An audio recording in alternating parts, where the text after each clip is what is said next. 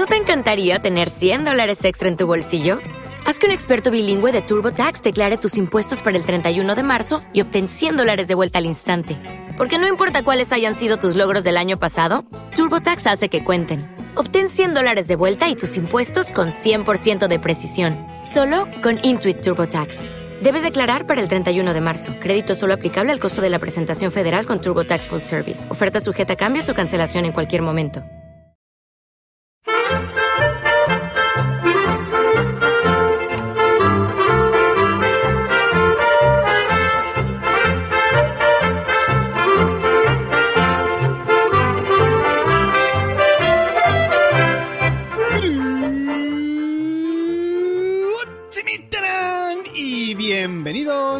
Swiss Spain, capítulo 35 del podcast que describe la vida de un español en Suiza. Soy Natán García y estamos ya en la tercera semana de marzo de 2017. Y como todos sabéis, como dice el refrán, cuando oigas a marzo llegar, tus alergias verás asomar. Y este dicho, por increíble que parezca, también aplica aquí en Suiza, donde increíblemente estamos teniendo un tiempo primaveral que acecha a los alérgicos más desfavorecidos, entre los que por desgracia me encuentro. Bueno, hace 15 días os relataba los cambios en esta segunda temporada, pero me olvidé de uno de ellos. A ver, como todos sabéis, la mayoría de cosas agradables de la vida se hacen en compañía, por ejemplo, de tu pareja, de familiares, de amigos o incluso a veces con desconocidos. Y eso no es una excepción en el mundo del podcasting. Y es que grabar podcast solo es muy duro. Es muy duro. Estás ahí solillo hablando con el micro, con la pantalla aquí el ordenador. Es un poco rollo incluso. Por eso, en esta segunda temporada, muy de vez en cuando voy a tener algún invitado que me acompañará a lo largo del podcast. Y bueno, dicho y hecho, esta semana tengo por suerte a una oyente del podcast que se ha animado a grabar conmigo. Carmela, bienvenida a Swiss Spain. Hola, Natán. Hola, Hola. a todos. Muy buenas. ¿Quién es Carmela exactamente? Primero os digo yo lo poco que sé de ella. Y es que cuando me abrí el Twitter, bueno, cuando empezó el podcast ya a, estar, a subirse dentro de la red de Milcar FM, ella fue una de las primeras seguidoras. Claro, yo cuando hacía poco que había entrado en Twitter y de golpe veo que me sigue una tal Carmi G en, en- en Twitter y claro, pues lógico, vas a seguirla también como para agradecerle que, que obviamente te, te esté siguiendo ahí porque escucha el podcast. Y bueno, entras en su podcast y demás y te das cuenta de que tiene un blog. Primero te preguntas, a ver, ¿por qué me sigue? Y vas mirando y de hecho, eh, Carmela, si no me equivoco, estás viviendo en Suiza, sí o sí. Efectivamente, estoy viviendo en Berna, aunque trabajar trabajo en Zúrich. Exacto. Y el, el blog este, que por cierto se llama ablogios.com, del cual os dejaré eh, un enlace en las notas del programa, ahí más o menos vas, por decirlo de alguna manera, describiendo un poco también tu vida aquí en Suiza, ¿no? Efectivamente, empecé describiendo mi vida en la carrera, luego mi paso por Madrid y ahora, sobre todo eso, las aventuras en Suiza. Vamos, que haces, digamos, lo que yo hago, pero tú en, en- en un Word, digamos, en un, en un post, en una página web, por decirlo de alguna manera. Efectivamente. Bueno, va, Carmela, yo he dicho un par de cosillas solo, pero ahora preséntate tú. Danos, danos unas, pinceladas, unas pinceladas sobre tu persona. No, No sé, dinos a qué te dedicas o qué te hizo emigrar a Suiza, cuáles son tus alergias o tu número de zapato, qué sé yo. Pues em, lo que me hizo venirme a Suiza fue el trabajo. Yo estudié en Galicia, luego hice mi tesis en Madrid y al acabar la tesis, como la mayor parte de los científicos españoles, me vi un poco obligada a irme a otro lado. Lo que se llama un cerebro fugado. Sí, pero lo mío fue mm, queriendo. La verdad es que yo ni siquiera me molesté en buscar trabajo en España. Yo sí que quería salir y ver mundo. Y Ajá. me encantaba Suiza, me encantan las montañas y así que así me vine aquí. Muy bien. Eh, ¿No nos has dicho aún tu número de zapato, un número de pie? Pequeño. Pequeño. ¿38, 37? 39. 39. Mm, 48 aquí. bueno, al hilo del título de este capítulo, que como habéis visto es Así son los suizos. A este hilo, aquí nuestra oyente, interlocutora en este podcast, escribió en su blog hace unos meses el que yo considero uno de sus posts más controvertidos en el que ella hablaba de los 20 tópicos y curiosidades sobre los, los, suizos. Y bueno, yo hacía ya un tiempo que, os quería hablar de, cómo son los suizos, eh, pero pensé que hacerlo yo solo pues sería como dar simplemente un punto de vista, un lado, ¿no? Así que bueno, yo hace ya casi seis años que vivo en Zurich y si no me equivoco, Carmela, tú llevas también menos de 30 años viviendo aquí, ¿no? Sí. Llevo, llevo tres años, por Dios. Vale. por ahí va también. Muy bien, pues lo que os decía, vamos a tener aquí hoy dos visiones. Eh, una de una persona que lleva tres, tres, años, otra que lleva casi seis, un hombre, una mujer. Si no me equivoco, eres gallega, ¿cierto? Y un catalán por aquí. Y ambos, si no me equivoco, también alérgicos al polen. Sí. Ahí estamos. Es lo único que compartimos, parece. Eh, por cierto, en las notas del podcast tendréis también el enlace a este post del cual os, vamos a relatar un poco en este podcast. ¿eh? No hablaremos de todos los puntos porque si no sería esto interminable, pero ahí lo tenéis para echarle un vistazo. Bueno, Carmela, ¿estás preparada? Venga. Para la confrontación, ¿eh? Allí vamos. Empezaremos con el punto número 2. Los suizos están obsesionados con la puntualidad. ¿Tú qué, dirías al respecto? ¿Sí o, no? ¿Cómo lo ves? En general, sí. Especialmente en el transporte público. Quedar con alguien para tomar un café y llegar cinco minutos tarde es algo horrible. Tienes que avisar siempre, pero con muchísimo tiempo y son incapaces de improvisar. Pero lo de los trenes es lo que a mí me parece alucinante. Esa puntualidad de que no se retrasan nada, ni diez segundos. Y claro, ellos están tan acostumbrados que ves que en una estación los 30 segundos antes de que el tren salga es cuando todo el mundo está corriendo para subirse. Exacto, yo explicaba una vez en un podcast que cuando estudiaba en Barcelona y iba desde Tarragona, pues lo lógico era que el, que el tren llegase siempre tarde y te habías acostumbrado. Y claro, después de años de vivir aquí y de saber que los trenes son casi siempre puntuales, me he pasado al otro extremo. Ahora es lo que dices tú, cuando 30 eh, segundos antes o incluso al minuto que tiene que llegar al tren, si ese no está ahí, es que te pones nervioso, te impacientas. ¿No? Es decir, ¿dónde, pues, ¿dónde está este tren por el que yo he pagado tanta pasta por montarlo? Sí, a mí me pasa, y se ríen mucho mis compañeros de trabajo, que las mañanas que llego a la estación y hay un aviso de que el tren se retrasa tres minutos, yo les empiezo a escribir por WhatsApp de voy a llegar tarde, el tren se retrasa. Dicen, te has convertido ya en Suiza, te estás quejando porque un tren se retrasa tres minutos. Exacto, lo que hay es una locura que es algo perfectamente normal. Y es que si lo pensamos bien, es lo lógico. Tú has pagado una pasta para que el tren llegue a su hora y llegue también a su destino a la hora que está acordada, ¿no? Eso sería lo normal. Es, perfectamente normal, pero en España no estamos acostumbrados a esa puntualidad. Por desgracia, por desgracia es así. Y cierto lo que dices también, cuando has quedado a alguien a una hora, hay que estar allí puntual. Y si no, pues le avisas, porque el tiempo valioso para ti también lo es para la otra persona, ¿no? Teóricamente. Efectivamente. Venga, vale. Ahí en el primer punto estamos de acuerdo. Vamos con otro. Los suizos y el dinero. Em, ¿Cómo lo vemos esto? Porque tú escribías aquí en tu post que en contra de lo que mucha gente piensa, eh, la vida en Suiza es normal. Igual por las calles ves coches más caros, pero la mayoría del parque automovilístico es más viejo que la media española. Eh, los suizos, por alguna razón, casi no compran productos Apple Todavía no he conocido a un suizo que lleve un Rolex, etcétera, etcétera, etcétera. Ahí, Carmela, voy a disentir un poco, ¿eh? Primero, el parque automovilístico aquí en Suiza, por lo que leí hace un tiempo en el, en el periódico, tiene una edad de unos 7-8 años. Es decir, es un poco complicado ver coches de más de 10 años de antigüedad. Obviamente, si te mueves un poco por los pueblos de la periferia... Eso te iba a decir, eso depende mucho. En las ciudades sí se ve mucho coche nuevo, pero incluso en Berna, comparado con Zurich, los coches que ves por las calles son muchísimo más viejos.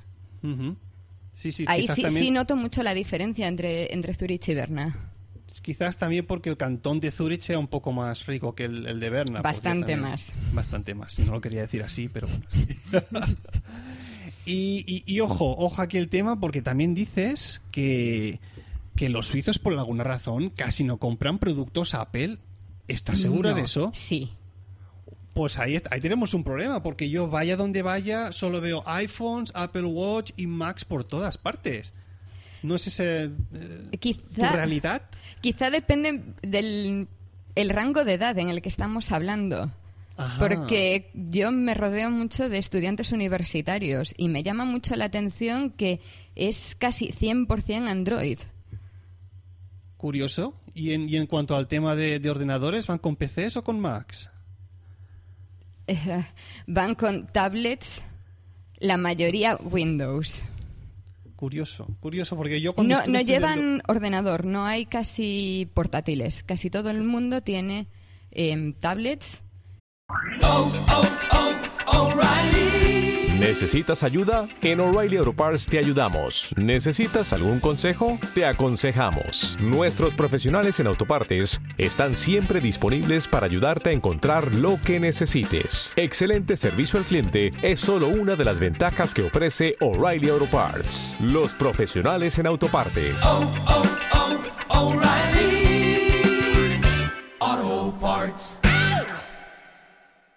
Y siempre con Windows. Curioso.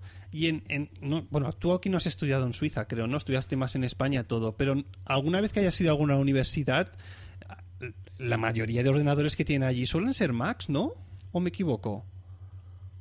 Te puedo, a ver, para empezar, las clases, la forma de, de estar en las aulas es mucho más analógica de lo que lo es en estos momentos en España. Yo en España, los últimos años que estaba más en el entorno universitario allí, estaba mucho más acostumbrada a que todo el mundo usaba un PowerPoint para dar clase. En Suiza, por absurdo que parezca, se tira todavía mucho de transparencias. Curioso. Aunque los alumnos sí utilizan eh, ordenadores para copiar sus apuntes. En, Pues debe- en cambio, en los departamentos sí, en los departamentos ahí la cosa cambia y te puedo, para ejemplo, el mío, el 80% de los ordenadores que tenemos son Windows. Yo soy la rarita que ha pedido un Apple.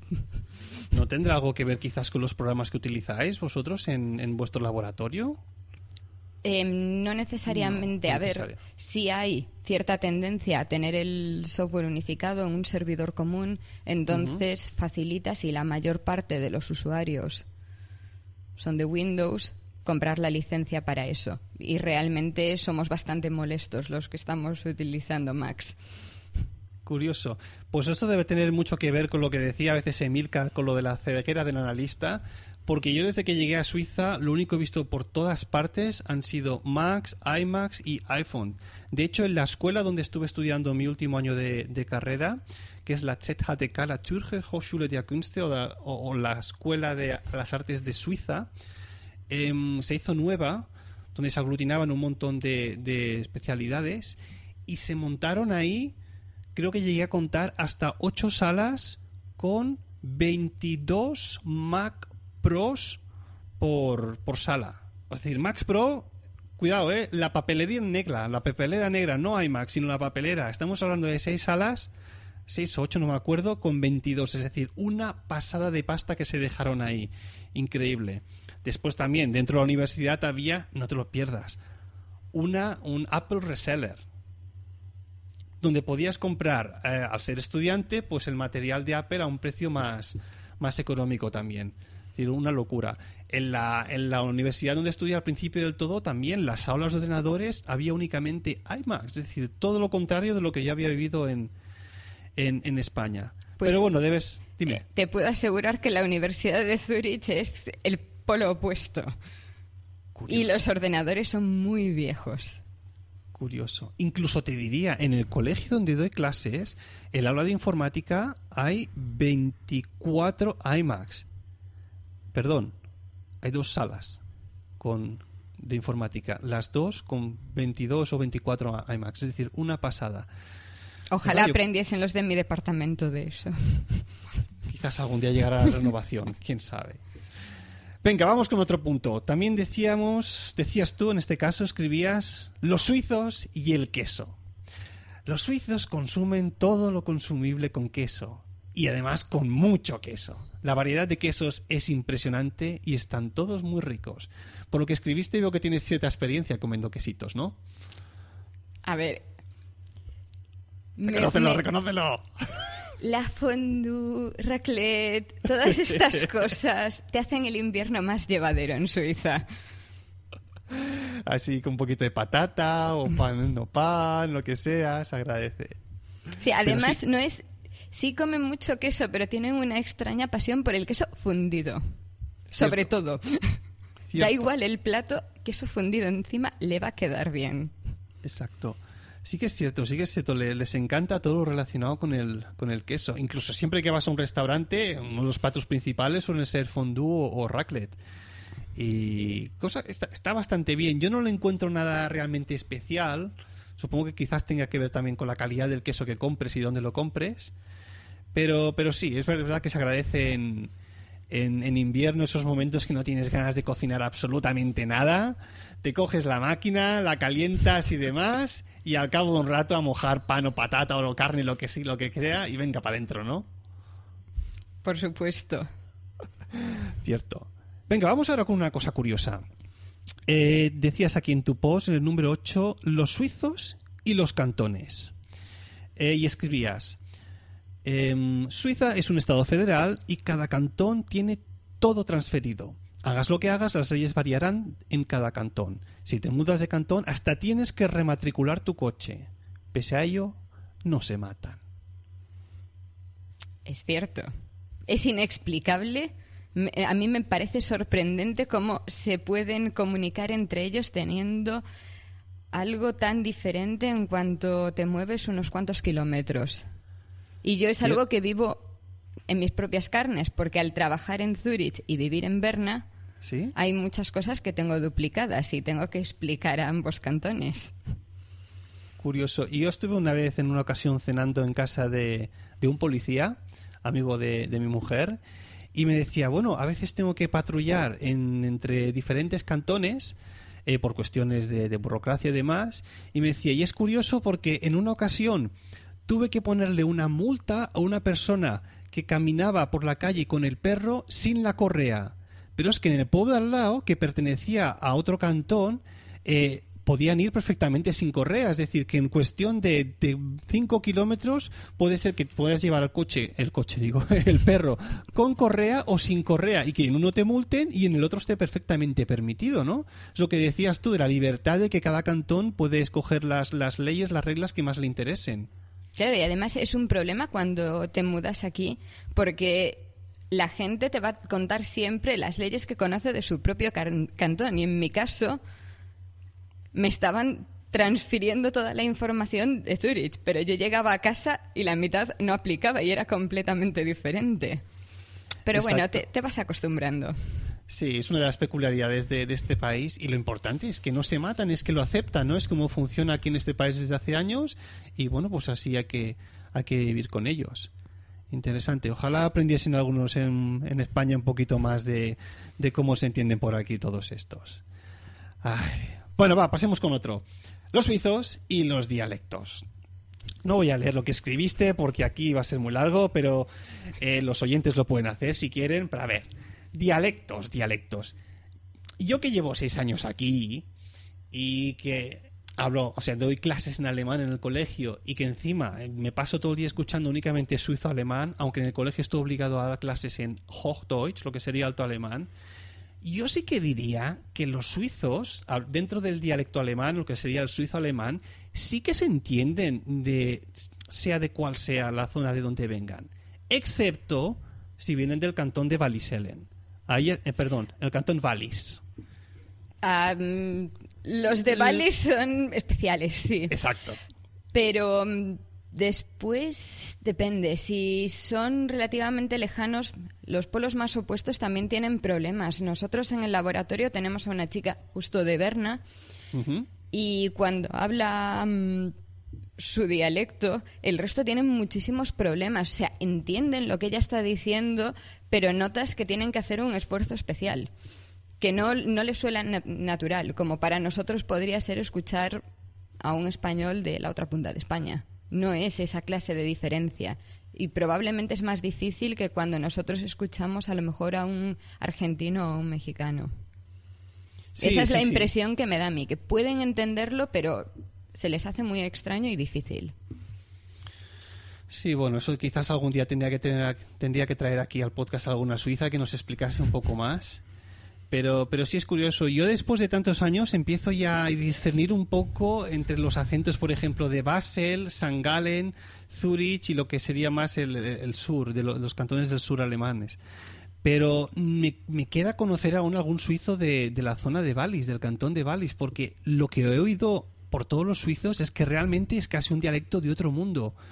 Y sería, sería curioso. Nosotros tenemos a una en el laboratorio y te puedo decir que no se le entiende nada.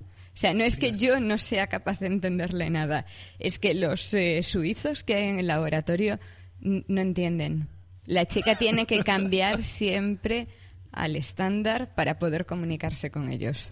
Qué fuerte, qué fuerte.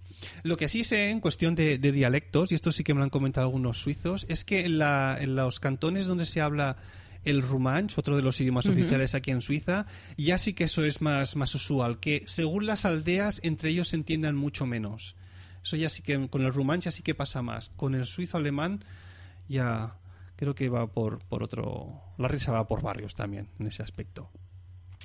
De acuerdo, un tema interesantísimo. Los suizos y el nivel de ruido. Oye, dime si tengo razón o no. ¿A qué es un lujo aquí viajar en tren, por ejemplo? Yo que tengo que coger normalmente el tren a las 6 de la mañana, no te imaginas lo que agradezco no tener a un montón de gente gritando, escuchar las conversaciones de todos. Es, es perfecto. Todo el mundo calladito, con su libro, con sus auriculares, ¿no? Durmiendo, trabajando en el ordenador. Pero es que incluso el, el, vagón familiar, el que suele ser el último en los trenes de larga distancia, que, está, que tiene un parque infantil dentro, no se oye prácticamente ningún ruido allí. Si el tren está lleno y te vas para allí, estás perfectamente tranquilo. Sí, sí. Incluso algunas veces yo que he tenido que viajar en hora punta, bueno, supongo que tú también volviendo a casa después del trabajo, eh, aunque esté a veces el, tren, el vagón lleno, es que apenas se oye nada. A no ser que haya alguien hablando con teléfono, por teléfono un poco más alto, pero es que es increíble. Dime, dime. Hay una excepción, los militares. Oh, es cierto.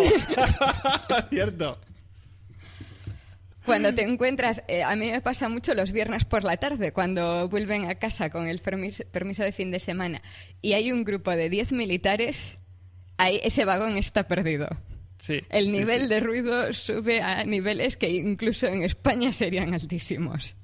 Cierto, vienen de otro mundo estos. Sí, sí, cierto. O también alguna vez he vivido el hecho de, cuando vienen de ver algún partido de, hockey y después se vuelven, el fin, de semana se vuelve a meter en el tren para ir a casa. Si han ganado ya es un festival allá, todo el mundo con sus gorritos y sus bufandas y demás, y la lían. Pero bueno, hasta, hasta cierto punto se entiende, ¿no? Pero es que ni siquiera cuando vuelven de fiesta.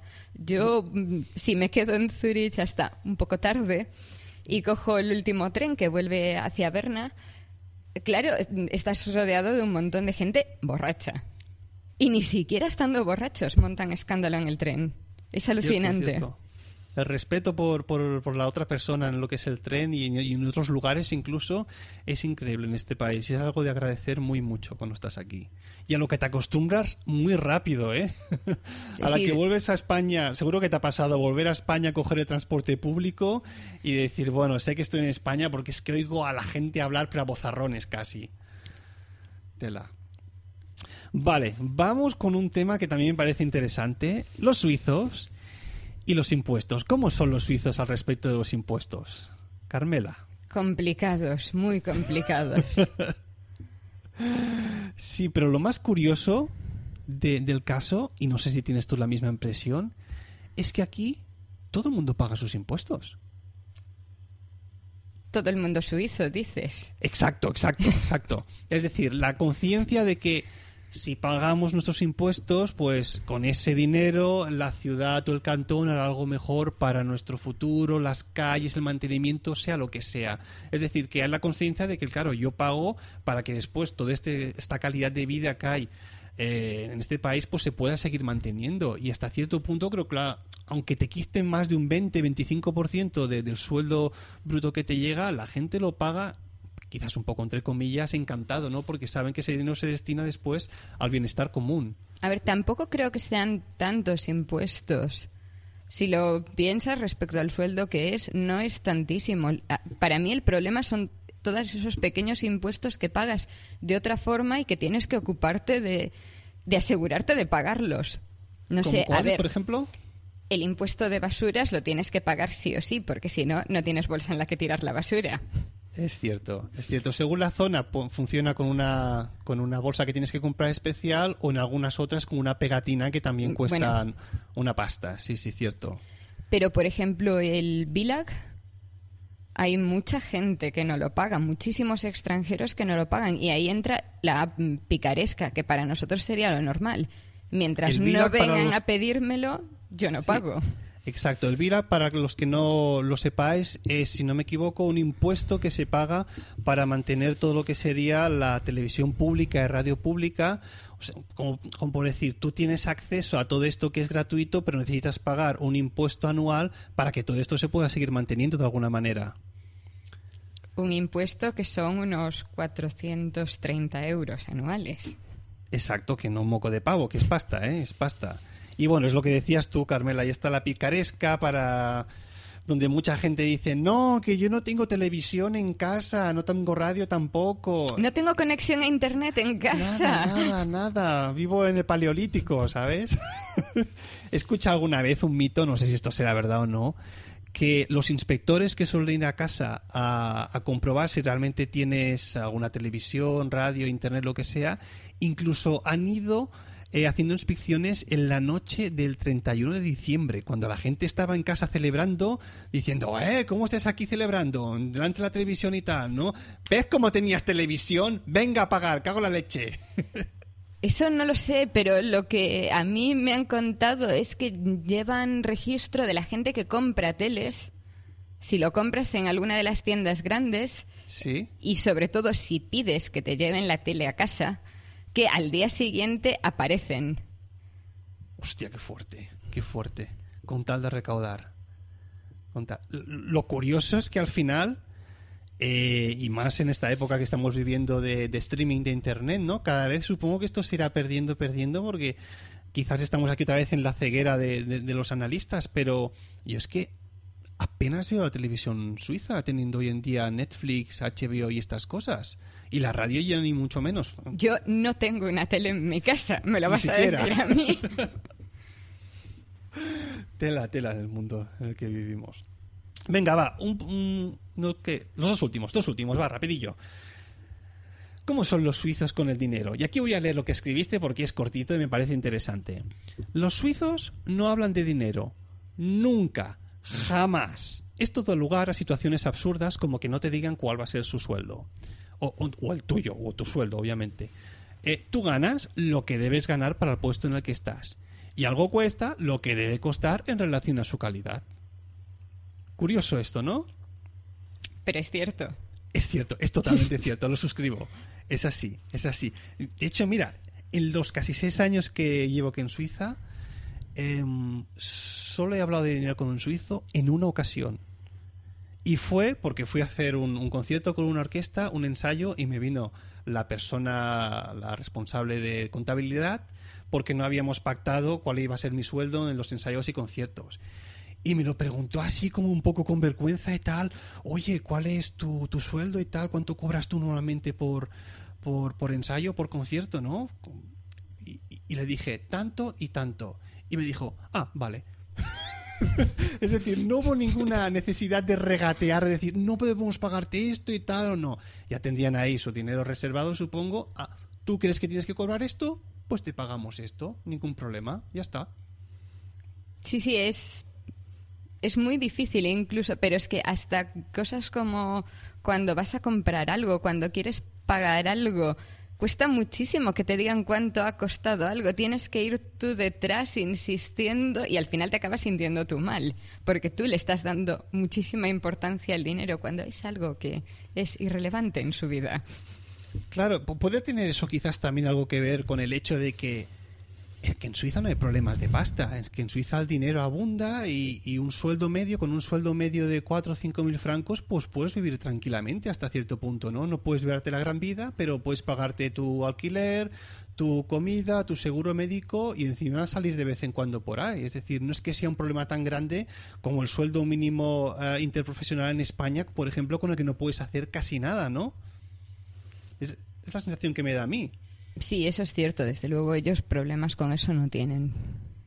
Sí, sí, no sé. Aquí, bueno, yo desde que llegué al país ya me da la sensación de que aquí el problema de, de paro es, es, casi inexistente. Sí.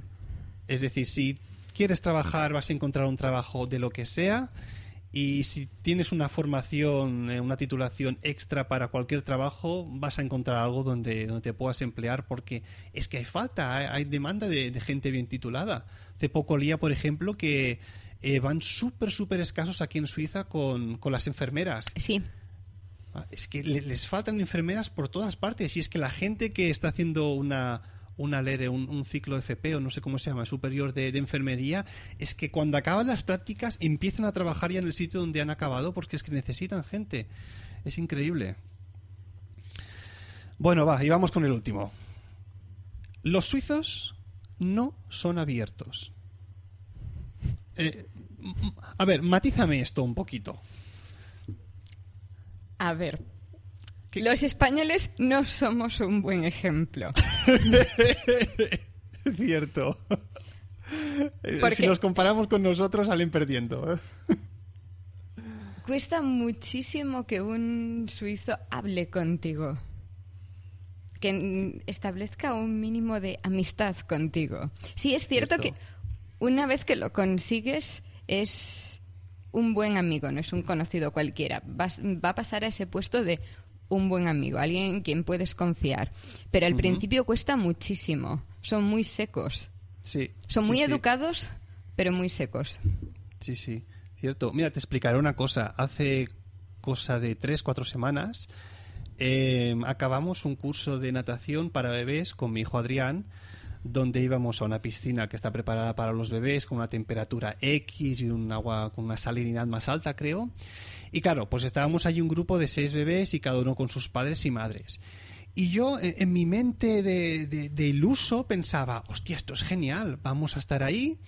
Eh, eran cinco o seis lecciones, y después estoy seguro de que acabaremos formando un grupo de buen rollo con los padres, nos empezaremos a ver, eh, tendremos, cambiaremos teléfonos y si algún día necesito algo, pues le puedo dejar el niño o él a mí lo que sea y tal. Pues, y, Carmela, ¿te imaginas cuántos teléfonos conseguí al final del curso, no? Son suizos. Cero patatero, nada. Deberías estar acostumbrado a eso ya. Sí, pero uno tiene un poco la ilusión, ¿no? Oye, que yo también he sido papi, que tengo un niño de cuatro meses, cinco, seis, lo que sea, estoy viviendo las mismas situaciones que tú, tengo los mismos problemas, entre comillas, ¿no? Pero es que nada, es que cero, ¿sabes? Como decir, no, no, hemos venido aquí la media hora semanal y después cada uno para su casa y punto, ¿sabes? Sí, para nosotros en el laboratorio es muy importante integrar a la gente nueva. Somos la mayoría extranjeros y mm, cada vez que llega alguien nuevo, si hacemos muchas actividades fuera del horario de trabajo o durante el horario de trabajo para que esa persona se sienta integrada, para que tenga facilidades, etcétera. independientemente del país de que venga la gente, todo el mundo lo agradece mucho excepto los suizos, que lo agradecen, pero están súper confundidos. En cuanto les pides su número de teléfono para añadirnos al grupo de WhatsApp del laboratorio, para salir por ahí, ir a tomar algo, se te quedan mirando como si no sé, fueses un extraterrestre y a ver, pero ¿qué quieres? de privacidad. Sí, sí. que luego al final todos lo aceptan y se lo pasan en grande, pero al principio cuesta mucho que cedan a esas cosas. Cierto, cierto, les cuesta, pero muy, muy, mucho, demasiado. Y es que, claro, desde nuestra perspectiva, desde nuestra visión, es que nos sorprende muchísimo, porque allí en España es, casi lo primero que haces, ¿no? Cuando, cuando empiezas a establecer confianza con alguien, ¿no? Claro. grupos WhatsApp, lo que sea, un contacto mínimo y tal. Y aquí cuesta horrores, ¿eh? Horrores. Pero lo que decías también es cierto, una vez los tienes ahí como, como amigos o buenos conocidos, y ya para lo que falta estarán ahí y eso, y eso se agradece también por esa parte. Carmela, te vas a quedar ahora porque vamos con una sección que tiene esta musiquilla antes que nada. Vamos allá.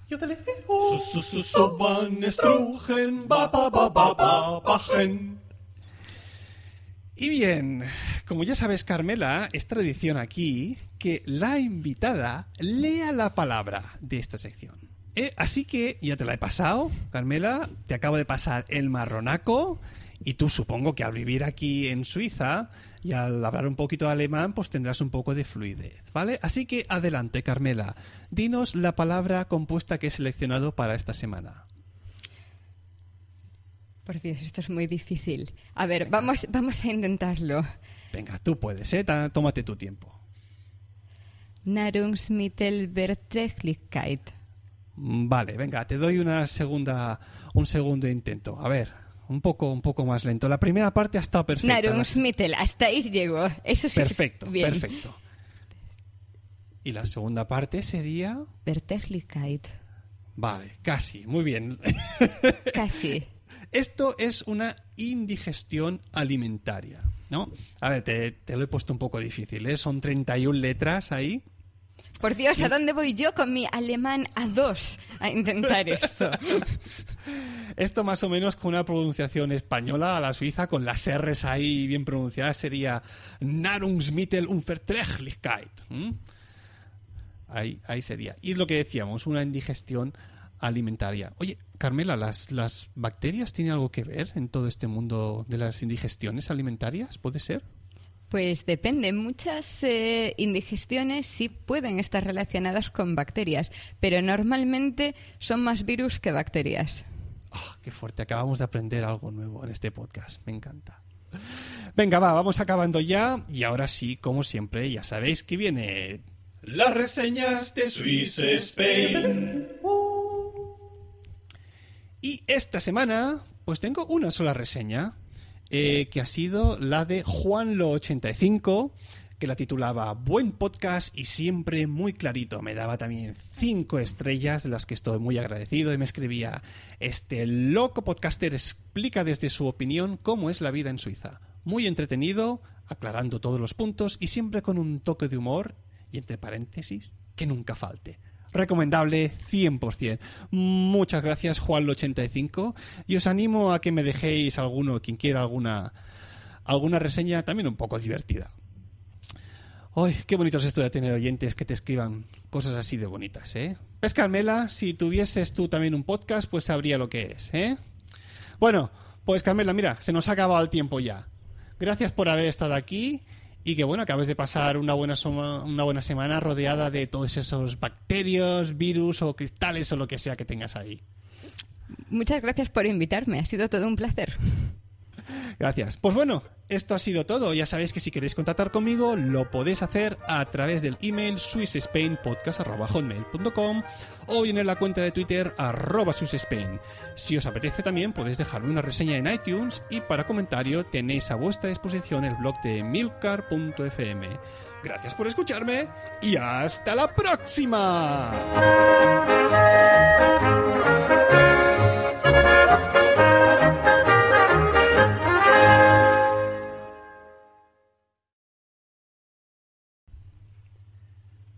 Eh, oye, Carmela, esto de hablar se te da bien, ¿eh?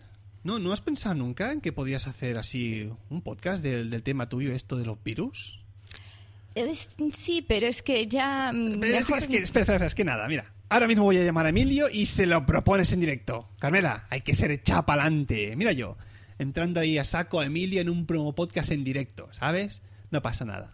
No, no, pero si, si no hace falta. Pero Que, que va, que no. No, no, sea, no, no, no tengas, no seas tímida, hombre. Nada, nada. Ya estoy llamando de más. Hola Natán, Hola, Emilio. ¿qué tal mi colección de canicas? Están a buen recaudo, ¿no? Sí, sí, no te preocupes. Perfecto. Oye, que te escuché hace un tiempo en, en un promo podcast que querías ampliar así la red y he encontrado a alguien que quizás podría servir para esto el podcasting. Mira, te la paso que está aquí ahora conmigo. Eh, adelante, Carmela. Hola, Emilio, soy Carmela. ¿Carmela? ¿Carmela García? ¿Eres tú? Sí, sí, soy yo. ¿Pero qué pasa? ¿Es que este no se ha enterado aún? Espera, espera. ¿Os conocéis? Pues claro, Anda, Carmela, explícale tú todo el tinglao, que yo me tengo que ir a grabar unos vídeos para Focus, mi web de videotutoriales. ¡Hala! ¡Adiós! A ver, que me entere yo ahora de qué conoces tú a Milcar, Carmela. A ver, pero ¿no te has enterado? Hemos estrenado un nuevo podcast. Se llama Bacteriófagos y lo vengo presentando yo. La idea es hablar de curiosidades científicas, eh, biológicas y, bueno, en unos 20 minutos, media hora, explicar un tema y responder a las preguntas de los oyentes. Pero esto de cuánto hace que, que- que está en, en antena o... Espera, pero, pero que no te has enterado, ¿no me has escuchado? Es, es que no sabía ni que tenías un podcast. Oye, enhorabuena por este podcast, ¿eh? Vaya, vaya tela. Pues muchas gracias, pero si al final eso hay que agradecérselo a quien lo escucha, no como tú. ¿A qué te refieres? ¿Mm? ¿A quién lo escucha? Pero si ni siquiera te habías enterado. Bu- Bueno, es que he sido papi hace poco, trabajo muchas horas, tengo conciertos y bueno, es... Ya, ya, ya, todo excusas. En cualquier caso, ¿qué, ¿qué es esto de la colección de canicas de la que hablabas con Emilio? Ah, bueno, eso. Mira, es que esto no lo he dicho nunca. Eh, pero es que Milcar me dejó entrar en la red con la condición de que le fuese blanqueando las montañas de dinero que gana, eh, pues que se las guardase aquí en Suiza y demás, ¿no? Y bueno, eso lo llamamos aquí en clave entre nosotros colección de canicas, ¿no? Así para que no, por si alguien escuchase la conversación. Él es, es muy salado, este Milcar. Él me llama cariñosamente el Bárcenas de Milcar FM. Sí, tú, tú haz así como si no hubieses oído nada, ¿eh? No, no, yo no, canicas, ¿qué canicas? A- Aparte, esto lo voy a cortar después en la edición, si me acuerdo. Ah, vale, pues nada, entonces, hasta la próxima.